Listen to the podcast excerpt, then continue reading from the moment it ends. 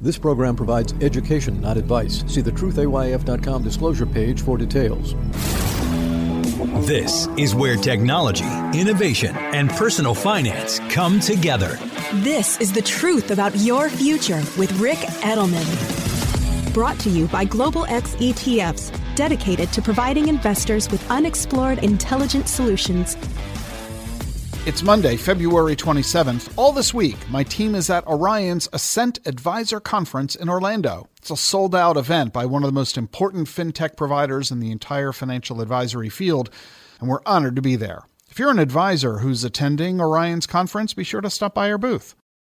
Hey, you know what? It's been three months since the FTX blowup. I want to ask you a question. Are you now more interested or less interested in investing in crypto?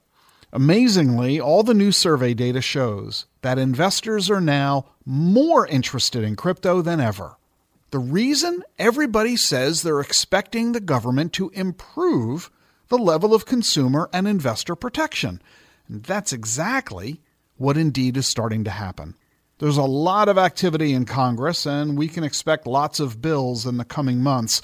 Other countries are doing the same thing. In the United Kingdom, the government there has announced its plans for regulating crypto. The UK Treasury Department says it will place crypto trading and lending within the Financial Services and Markets Act. In Hong Kong, the chief securities regulator there says crypto trading companies have to get a license and operate under new rules that protect consumers and investors. Their goal is to make Hong Kong a hub for crypto in Asia, Already, dozens of companies have said they'll comply and get the licenses, including DBS Group and Interactive Brokers. Why did Hong Kong make this announcement that it's tightening the rules and requiring firms to be licensed?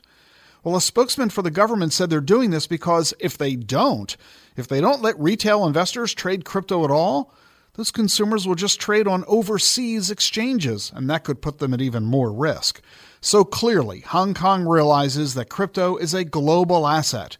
You can't stop it, so you're better off regulating it and protecting your citizens.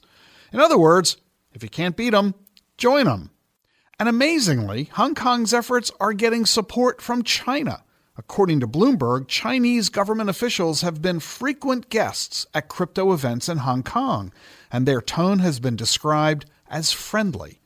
And India, where the legislature tried to ban crypto two years ago, but the Indian Supreme Court threw out the legislation, India is now working with the IMF, the International Monetary Fund, to create monetary policy for crypto. Again, if you can't beat them, join them. This is a big deal because India is now the head of the G20. That's the group of the nation's 20 largest economies. And being the head of the G20 this year means India gets to drive the agenda for the G20's work. And India's finance minister says a priority for the G20 agenda will be figuring out how to regulate crypto. And then there's the Financial Stability Board. That's the international agency that sets standards for financial reporting for organizations worldwide.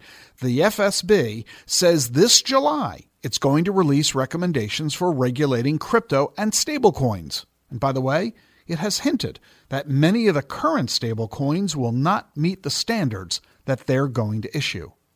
The FSB, the Financial Stability Board, is also coordinating with the IMF on regulatory issues associated with crypto.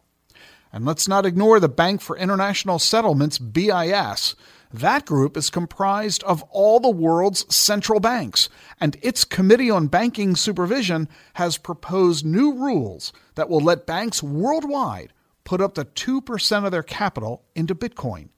This proposal's been endorsed by the governors of the BIS. Now think about that. The world's banks hold $180 trillion in assets.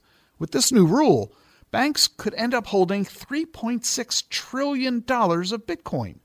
The entire Bitcoin market cap right now is only 500 billion. One seventh the size. What will happen to the price of Bitcoin when the world's banks start buying it? Everyone's welcoming all this flurry of activity, or at least all the legitimate companies are. Coinbase, for example, the largest crypto exchange in the US, last week they said, quote, "We expect 2023 to be a year of regulatory focus, and we believe we will be a beneficiary of this new environment.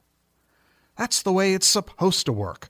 Businesses can figure out how to make money in any environment growing economy, a falling economy, high inflation, low inflation, high interest rates, low interest rates, whatever. All big business wants to know is what the environment is.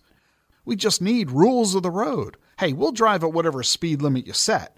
But right now, we don't know what the rules are because governments around the world haven't issued them yet. And that has kept most big businesses on the sidelines. Wall Street firms, banks, insurance companies, they're mostly sitting out, waiting for the rules. But now, those rules are fast being written. Wait another couple of years, and the speed limits will be posted, and you'll find supercars flying down the highway.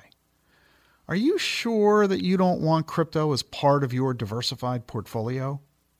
You need to learn more about this so that you can gain comfort and confidence start off by reading my number one best selling book, The Truth About Crypto.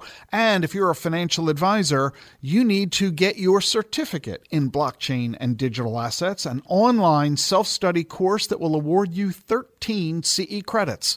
Learn more about that at dacfp.com, D-A-C-F-P.com. The link will be in the show notes today. And if you're an investor and you're trying to find an advisor who is knowledgeable about digital assets so they can help you, ask them if they've obtained their certificate in blockchain and digital assets. And if you're enjoying the podcast, please remember, leave a review on Apple Podcasts. I read them all. And don't forget to follow and subscribe on your favorite podcast app. I'm Ric Edelman. See you tomorrow. The Truth About Your Future is sponsored by Global X ETFs. Rapid advancements in telemedicine, genomics, and biotech are transforming the healthcare industry. From wearable technologies tracking our vital signs to breakthroughs in diagnostic capabilities, a new standard for personalized medicine is emerging. Could your portfolio use a checkup? Visit globalxetfs.com to learn how you can invest in the future of healthcare. The Truth About Your Future with Ric Edelman is sponsored by Charles Schwab. Schwab's passion for serving clients is more than standard practice, it's part of who they are. With transparent pricing, 24 7 live support, and a satisfaction guarantee, the people at Schwab go the extra mile to help you on your investing journey. They're not just financial people, they're people people too. Learn more at schwab.com slash whyschwab. That's schwab.com slash whyschwab. The information you need to plan for the tomorrow you want. This is the truth about your future with Ric Edelman.